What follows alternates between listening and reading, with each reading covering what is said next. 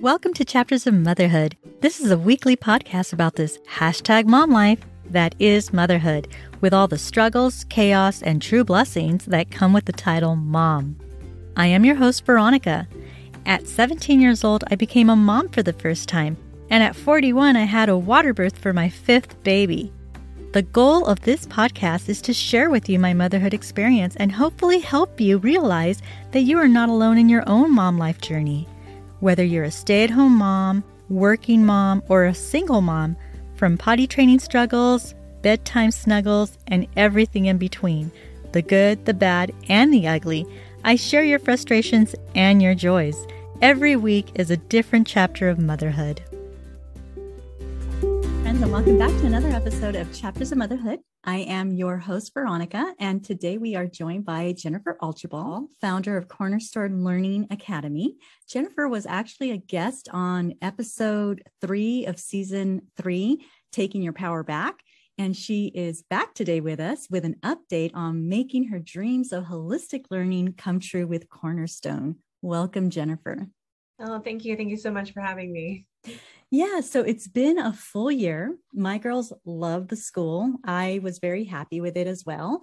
And I just think that this is such an important topic, especially with what's going on in the world today with, you know, um, education, the Board of Education. And I came from California, I came to Idaho. So I just know that it's nationwide that a lot of parents are starting to become more aware that they need to be more involved with their schools and the school system and you know with the politics behind it and we decided we're just going to take our power back and choose what our children should be learning which for me you know the traditional 3 Rs and you know more holistic learning more um gardening like like mm-hmm. actual things that um children need nowadays and that it's just it's lost knowledge now definitely yeah, and that's definitely what we wanted to do when we came into our own educational um, world is um, kind of transition the public school and that model that I was so used to, um, but definitely creating my own idea of what education should be and how I would have liked to been educated when I was a kid. Um, a lot of the things that we do at Cornerstone are, are, very similar to what you would find at a public school. We have um, licensed instructors. Um, we have classroom, a typical classroom environment, but we also integrate in um, more hands-on tactile learning with activity days and um, daily clubs that we do where, where students can kind of uh, determine at an early age, you could say, instead of waiting until they're in middle school or high school and being exposed to electives and maybe not really knowing what what they're into or what they what they um, what makes them tick, we offer those clubs and those elective type classes at a very early age so students can really hone in on their niche and what what gets them excited about learning. And so they are learning that at an early age. And so when they go into middle school or high school, they're honing in on those skills instead of trying to figure them out and discover them. Right. Yeah. I I noticed that the kids when they came home with the club list, I was like, "What? The club list has gardening, it has um drama, it had uh, uh, animals. Uh, I guess it was like an animals club, and then the one that shocked me was gun safety. I'm like, that's awesome that you had gun safety. My daughter took it. Yeah. And, and it's so funny to think that kids have niches. Like, what do you mean they have niches? So yeah, they're they're humans. they're, yeah. they're tiny humans that actually have their own minds, that have their own expertise, and they have exactly. their own interests. Yeah, exactly. And if we can discover that at an early age, kids can empower themselves in the in their learning instead of feeling like they needed to be guided through it. Right. I agree. So tell me, how was that first year? Well, our first year, I can't believe it was over so quickly. um, we definitely had some learning curves. I think any new business would have some learning curves, but we ironed those out right away. We had an amazing staff that stepped up to join me on this on this mission to redefine education and um, everybody was just on board with with the mission and the vision and so when we needed to make adjustments we made them and it, it ended up being fairly smooth um, even though there were some things that we had to either add or you know remove from the program in those first few weeks we discovered that really early on and everybody was really flexible with getting it done. And so i really feel like by the second or third month that we had caught our groove and um, kids were were learning like they hadn't even skipped a beat. And it every day my heart was just so full because um, I had gone from public school where I would see students being reprimanded for putting their arm around their best friend to kids coming in screaming, I love school. And um, and it just felt normal. It just felt it felt like all of the madness hadn't happened when you stepped into Cornerstone. Right. And that's one thing that I did notice that the children weren't scared. They weren't afraid to hug a teacher. I my own little Gracie, she hugs everybody. So I had to put a stop to her, like, hey, you can't be hugging everybody. But she had no fear of, you know, of adults. She had no fear of they're they're gonna reject her or anything like that. And and the kids there as well, when I picked them up, they're hugging each other, saying, Oh, goodbye, have a good day. I love you. I'm like, wow, like this friendship it really did really create just a, a family. community. Yep, yeah. a family a community. Yep and i loved how our our younger kids knew the older students um, we would have reading buddy days where the younger kids would make hot cocoa for the middle school students and they would come in and read to the younger students and our lower grade teachers would teach clubs for the upper grade students and so we all knew each other mm-hmm. we all had buy-in we all wanted Cornerstone to be successful and making it just a great place to learn. And I mean, everyone truly did have buy-in on that. And you could see it where students were helping other students with, you know, peer tutoring if they didn't understand a concept or a student was asking if they could help me vacuum for tickets, yes. you know, and um, just, you could tell that there, we had, we had created this, um, just this environment of love and mutual respect and um, a, a, love of learning. And uh, every day coming in, um, anything that was hard on that day was just easily overcome by the joy that was felt when um, when you see the students learning or having fun or making a new friend. Mm-hmm. And I think you hit it right on the nail when you said you, you created a space for children to love to learn, a love of learning.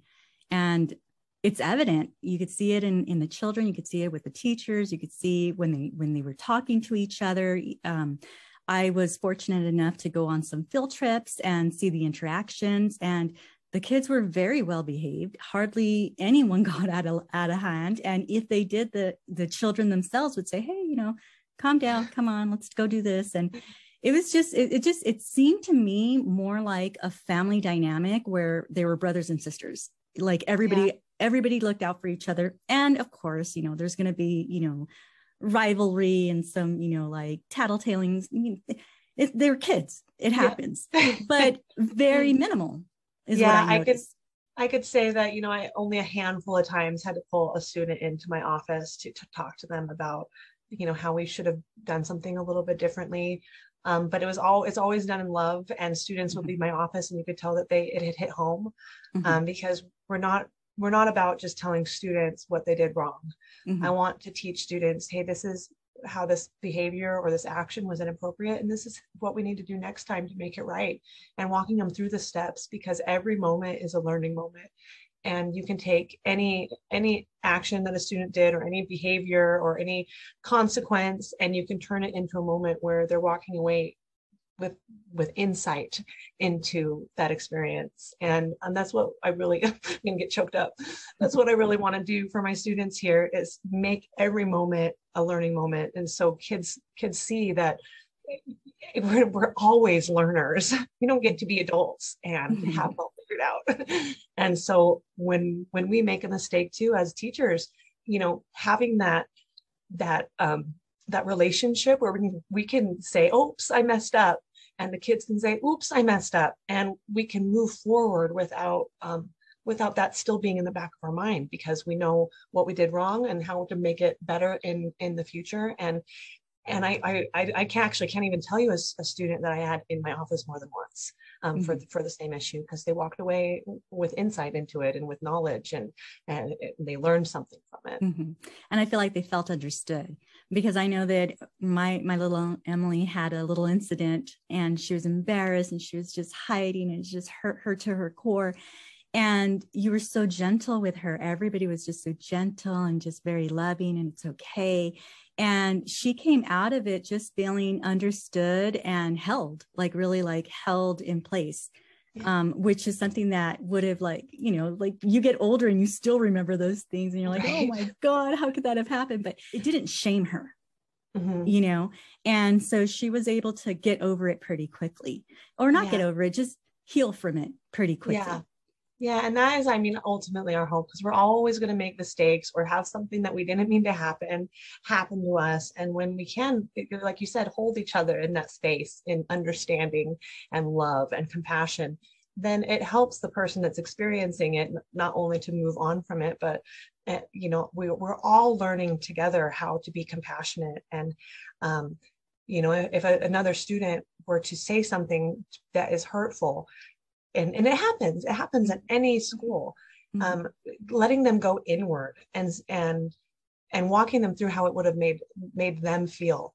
And and, and I can see that compassion playing out throughout the school year because when we first came in, a lot of students had either come from, you know, getting taken out of public school all of a sudden, or they um, hadn't been, they've been homeschooling for a very long time, um, or they had come from really bad public school environments where they didn't feel seen. Mm-hmm. And they didn't have a teacher that walked them through the steps of what to do next time. And so they came in with these behaviors that, you know, we we had to redirect and we had to say, that's, you know, that's not how we do it here. This is how we do it.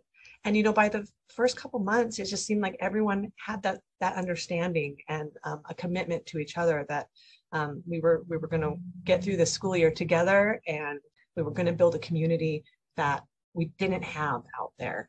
Uh, mm-hmm. Uh, is one of the reasons why I chose the lighthouse for my logo is because I wanted to be a light in the darkness, and I want my students to be a light in the darkness because there's a lot of bad things out in the world, and we have two routes that we can go. Mm-hmm. We can choose the route of the world, or we could be light. And mm-hmm. um, I want to teach kids how to do that.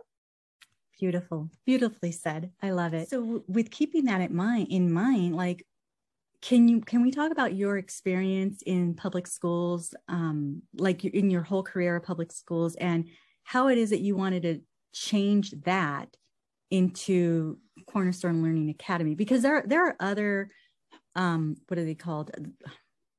Like homeschool there, pods? yeah there, there's bridge other program. like homeschool pods other like bridge programs right?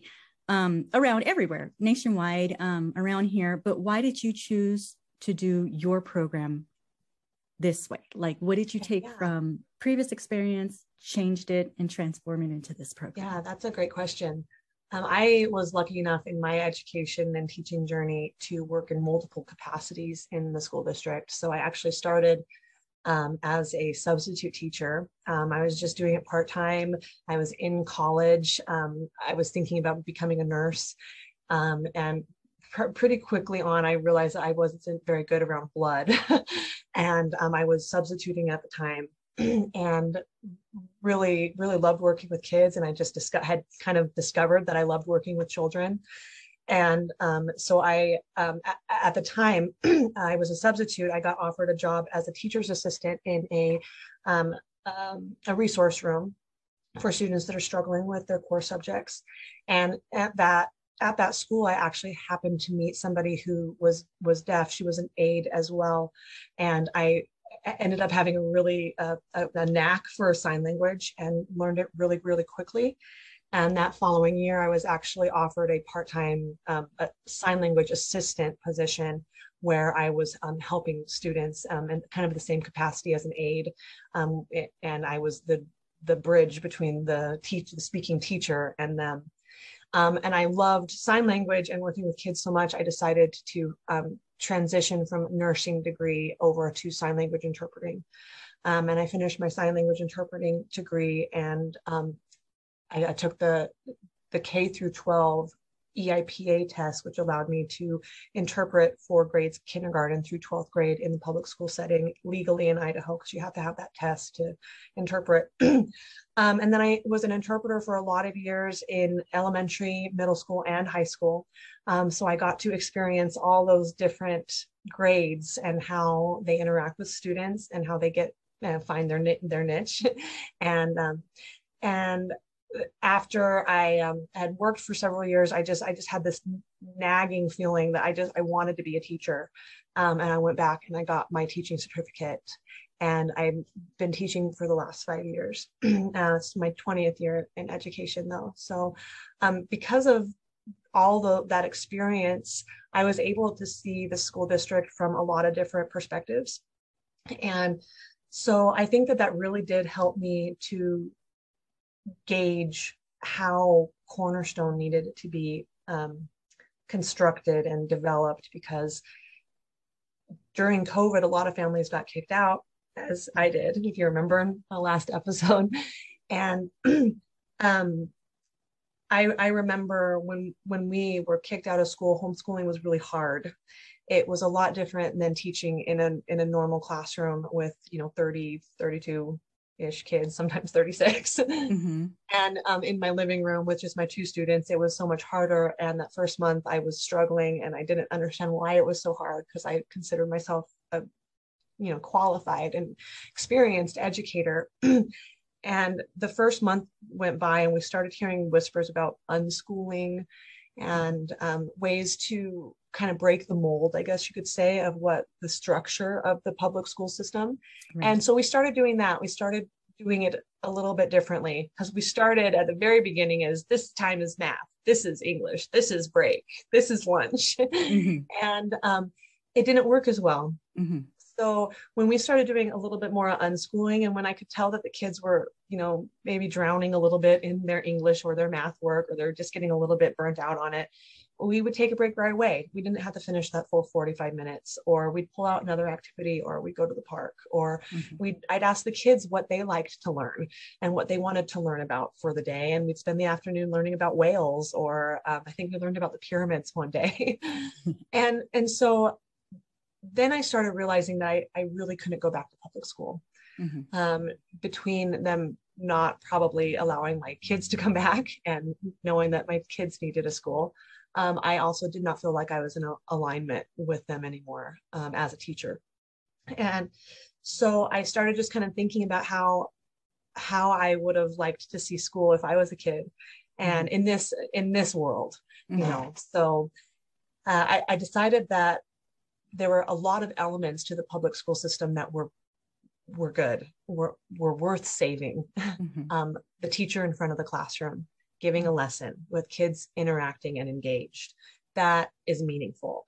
Kids have um, have a need for structure. They thrive in structure mm-hmm. but they also thrive when you throw out the structure and you say we're just going to learn it however it fits for you. Because we all learn differently. We've got auditory tactile and visual learners and everyone's a little bit different. So um, finding a way to incorporate all of those equally throughout the week was something that I really wanted to do while still salvaging the elements of the public school system that were valuable. So we decided at Cornerstone to do a, a Tuesday, Wednesday, Thursday schedule that, that was very similar to the public school system. So throughout the school year, that between those three days a week, we cover all of the standards.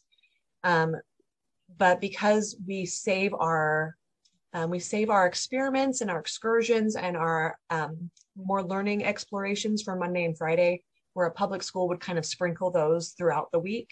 Mm-hmm. Um, I keep those on Mondays and Fridays because that allows that allows for homeschooling parents that are doing full homeschooling to come in on just those days and get uh, standards based activities, but also get socialization. And they can choose just those two days. Mm-hmm. Um, and um, they can also just choose the three day program and do unschooling at home on Mondays and Fridays. Then we had a, just a ton of families that were in the same boat as I was that needed a full blown replacement to public school. And so with our five day option, we're a full blown replacement to the public school. Um, Mondays and Fridays are just the days that we save our more of our hands-on activities, but um, it's it's basically the same concept as a public school, but we just save those the longer activities for those days in order to give families a flexible option on their learning because a lot of parents really enjoyed homeschooling once they got mm-hmm. into it and they're like oh i love this mm-hmm. yeah I love this. I, I want to do this, but how can I support my kids with mm-hmm. friendships? Or how am I going to do that really hard experiment um, that hits the standard? And we can be a support for that instead of feeling like you have to be in a full time program. You can do your curriculum at home with your students and still get those socialization aspects. Right. And you know what I'll tell you, Jen? I loved, loved doing homeschool with the kids because I felt like I was also learning. And yeah. so at first I was very intimidated. I'm like, oh, I'm not going to pull them. But then when the whole COVID happened, I'm like, I have no choice. I have to pull them and I cannot send them back because of everything that's going on. So I, and so sometimes some people may be like, well, you know, that's a luxury or, you know, you're privileged or things like that. It's like, no, you just got to cut things out. Like you mm. can stay home and teach your children. You don't have, I don't I didn't know. Yeah. I just I just picked a curriculum that's called um, the Good and the Beautiful. It's Christian mm-hmm. based though. It's I know that it's not accepted in most um, public schools or public um, bridges, but mm-hmm. um, this program that I got is called the Good and the Beautiful, and it's Christian based, and it it really is like you just open it and you go. And it yeah. tells you exactly what to do. And so I loved it. I felt like I was learning. My biggest problem, which is why I came to Cornerstone, my biggest problem was um, during history. During history, I know a lot, so I go off on tangents, and I just I cannot stay focused on the on the lesson. and science, I don't know anything about science. I'm bad at science, so I figured, okay, I need help in those. And then plus with the children, we had uprooted everything that they ever yep. known and came and they didn't have any friends we didn't have any family we didn't have any activities um, any community activities that is I'm not I'm not very church going, so I, I didn't go to church. So I was like, I don't have anything for these kids to make uh, friends or have a community, which is yeah. why I gravitated to Cornerstone and they found exactly what they were looking for. So as time went on, I took advantage of your um, half day programs on, I sent them four days a week, but half days. Mm-hmm. And it really worked out for me because I was able to also go on excursions with you, um, mm-hmm. with them, and yeah. be able to help out every once in a while. And so for me, it worked out. But the more busy that I'm getting, I'm like, okay, I'm getting too busy. I'm not teaching them. They're not getting what they need from me. I'm going to have to send them full time. So this year coming, I am going to be sending them three times a week. And yeah. then whenever they have excursions, I'll just make myself available and take them. yeah. And that's what we love. I love about my program is that we can be that, that flexible, yeah. perfect fit for every family because um, everyone's in a little bit different position. Um, in the morning, we have English and math support. And in the afternoon, we have our specials, which are STEM, art, music, and history and science. And we do have families that are comfortable doing one at home with their with their own students with their own curriculum and they come in for half days. Um, a lot of families that are doing four day programs and they they get a three day weekend and they do a little bit of unschooling on their weekend. Um, for families that um, you know need a little bit of um, extra support we are that full time full time fit because a lot of families they work mm-hmm. full time and COVID hit and well you know what are we going to do? We're not all privileged that we can just Mm-hmm. you know let go of our uh, an income mm-hmm. and a, a, job and so and i was in the, the same position where i love to teach mm-hmm. and um, i couldn't give up working with kids or teaching teaching mm-hmm. and that was that was one of the things that was hard for me thinking about leaving the school district when covid first hit because i almost opened cornerstone learning academy the year before but i mm-hmm. wanted to stick it out in the public school i wanted I wanted all good things for public school and for our kids that are in there.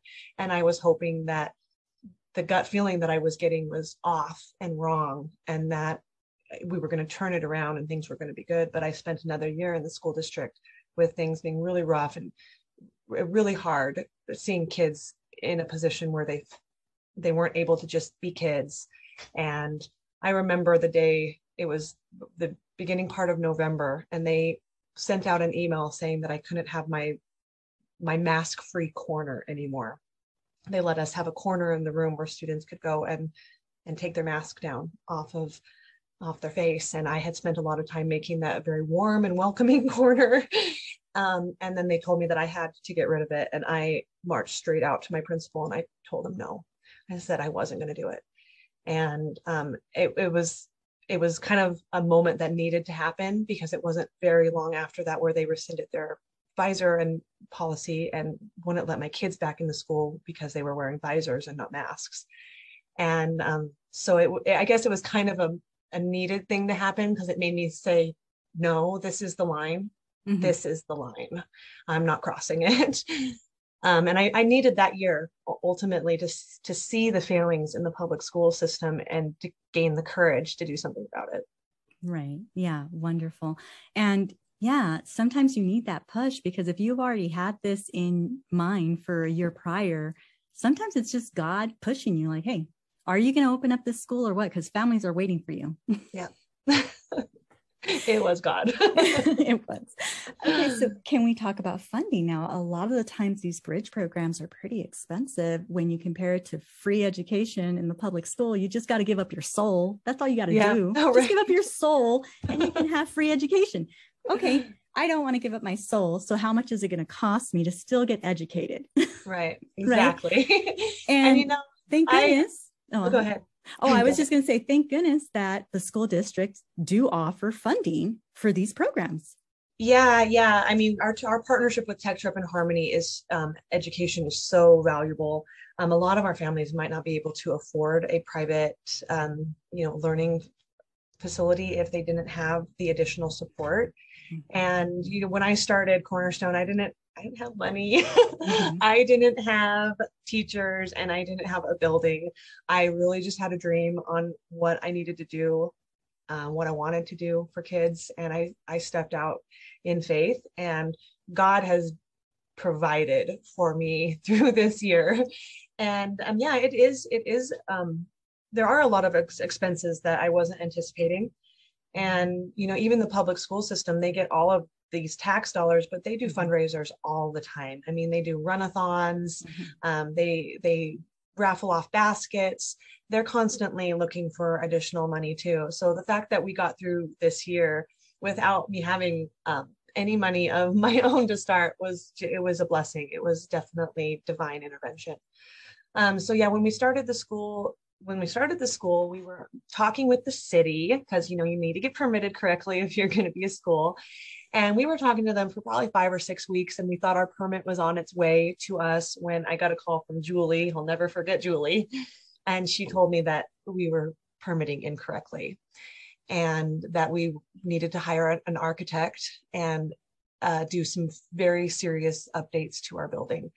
Um, at the time, she thought I needed to put in three exterior doors, um, tear down walls, and widen my hallways um, that I needed to put in two drinking fountains, um, um, a fire alarm system, and a sprinkler system. Um, if I had had to put in the sprinkler system, I would have been ruined um, because we were on a slab, and so we would have had to uh, dig plumbing mm-hmm.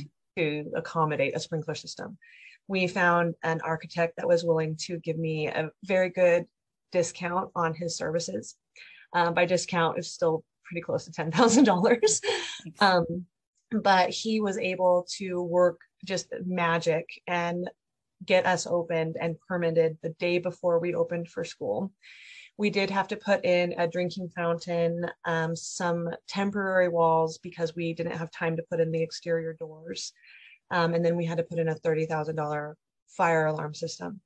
Um, so um, with all the updates, it was a little over $40,000 that we weren't anticipating mm-hmm. before school started. So that was kind of a big surprise. Um, and next year we have, I just have so many dreams for the school. I, I definitely want another location um, so that we can expand across the state. Um, we have to take down those temporary walls because the flow of the building isn't the same with those walls up and the students really need um, the access to certain parts of the building that are blocked with these walls um, and you have to do a little bit of a shuffle around the building to access certain certain parts. Um, we also have two vans that we were so blessed to get these these vans. Um, but in order to be able to transport large groups of students, we really need a bus because mm-hmm. Um, right now we do we have to do trips, multiple trips, if we want to transport our entire school to mm-hmm. a location. And um, and then I, I definitely need some technology updates. Our teachers would would benefit from having a, a nice desktop computer and a nice projector. Right now, they we have a I'll just I'll just say it. We bought some cheap laptops to get us by last year, and um, I really just want to bless my teachers and get them um, some technology that will help them to make instruction easier and more streamlined. Um, and those are our big needs um, that are upcoming for the next school year. Okay, so uh, I'm assuming, well, wouldn't you get these um, funding from the state or from school districts? It, are you completely separated from the school districts? Yeah. So typically, okay. a public school, when they need updates, they would put in a petition or they would write a grant for things that they need. And we can still write grants, but we're not attached to the public school system besides our partnership with TechTrep and Harmony. Um, but they are they are a partnership with me, and they um, they don't dictate my business strategies, if that makes sense. And they don't help with funding my business. They fund my parents and the students.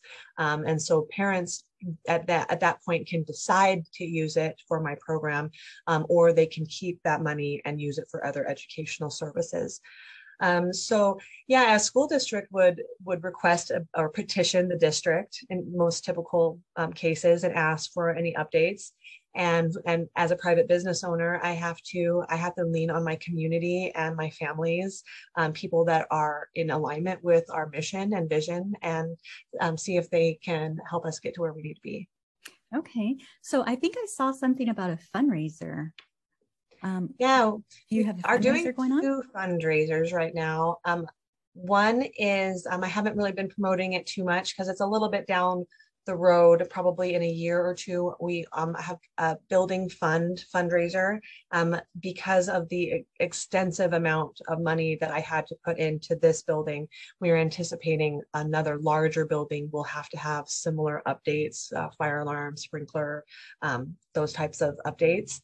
Um, but my my fundraiser that I'm actually um, actively um, promoting right now is for $50,000. We've already raised um, just shy of 5,000 and that is for our transportation, um, hopefully a bus, our technology that I want to grant to my teachers next year and um, the taking down those exterior um, excuse me, taking down the interior temporary walls so that we can put in an exterior door. So, Jennifer, so if people want to support you, where can I direct them to this fundraiser? Awesome. Well, our fundraiser is on Give Send Go. Um, it's Give Send Go forward slash Cornerstone Learning Academy. Um, and that's our $50,000 fundraiser that we're currently promoting. Okay. And is there a minimum donation or can it be? No, no, there's no minimum. Um, Give Send Go is a free platform, so they do they do request a donation, but it's optional. Um, if you donate, we are already giving five percent of our donations to Give Send Go. Um, so there's already an embedded donation to Give Send Go if you donate. So if you added an additional one, it would be additional to what we are already donating to Give Send Go. Okay, and how is that different from GoFundMe? Well, GoFundMe is very similar. Um, we decided not to go with GoFundMe, just um, personal reasons. Um, I mean, a little bit of business reasons too. I, I have heard a little bit of stories about Go, uh, GoFundMe not always um, sending the money to where it needs to be. Right, and so we want to make sure that we use a trusted site that will make sure that the money gets to our program when um, when the you know fundraiser's all over. Right. I've heard that too. Or they ask for extra donation for GoFundMe. Yeah. Where it's like, wait, I, I need it. right. okay. Is there anything else that um, any community members, if anybody's in Idaho, Ada County, and you want to provide or support Cornerstone, is yeah. there anything else that community community members can do? Yeah, there are definitely other ways you can support us. So I'm always looking for good club advisors. If you have a skill set or something that that you love to do and you would love to teach that to the next generation, um, we background check all of our club advisors and our teachers. Um, but I would love to hear what you might want to offer. Um, and we also offer our 11th and 12th graders apprenticeship programs. So I currently have an auto mechanic apprenticeship program, um, an electrical apprentice program and um, a nursing. And I'm always looking for professionals and skilled individuals that are, are willing to teach students their trade um, so that we can break away from four-year colleges if that's a student's desire and they can have a skill set before they even graduate and then they can decide if they want to do trade school or four-year college at that point or go right into the workforce Wow, that's great. That's amazing. I didn't know that you did the apprenticeship. Yeah, that's, yeah. That's awesome. It's, it's really great. Yeah. that's awesome. Well, thank you so much. Uh, Jennifer, is there anything else that you wanted to touch on today? No, I just appreciate so much for inviting me to come back. And I love what you're doing with the podcast and empowering people to take their power back and do what's right for the world. yeah, well, thank you so much. You were an inspiration as well. thank you. thank you. I hope you enjoyed this week's episode. If you did, share it with a mom friend. And if you haven't yet, please subscribe to Chapters of Motherhood podcast. You can rate and review on Apple Podcast. You can leave me a voicemail message on Anchor FM. Also, make sure to follow me on Instagram at Chapters of Motherhood or Twitter at Mother Podcaster. Thank you so much for listening. I am your host, Veronica. Tune in each week to find your chapter of motherhood.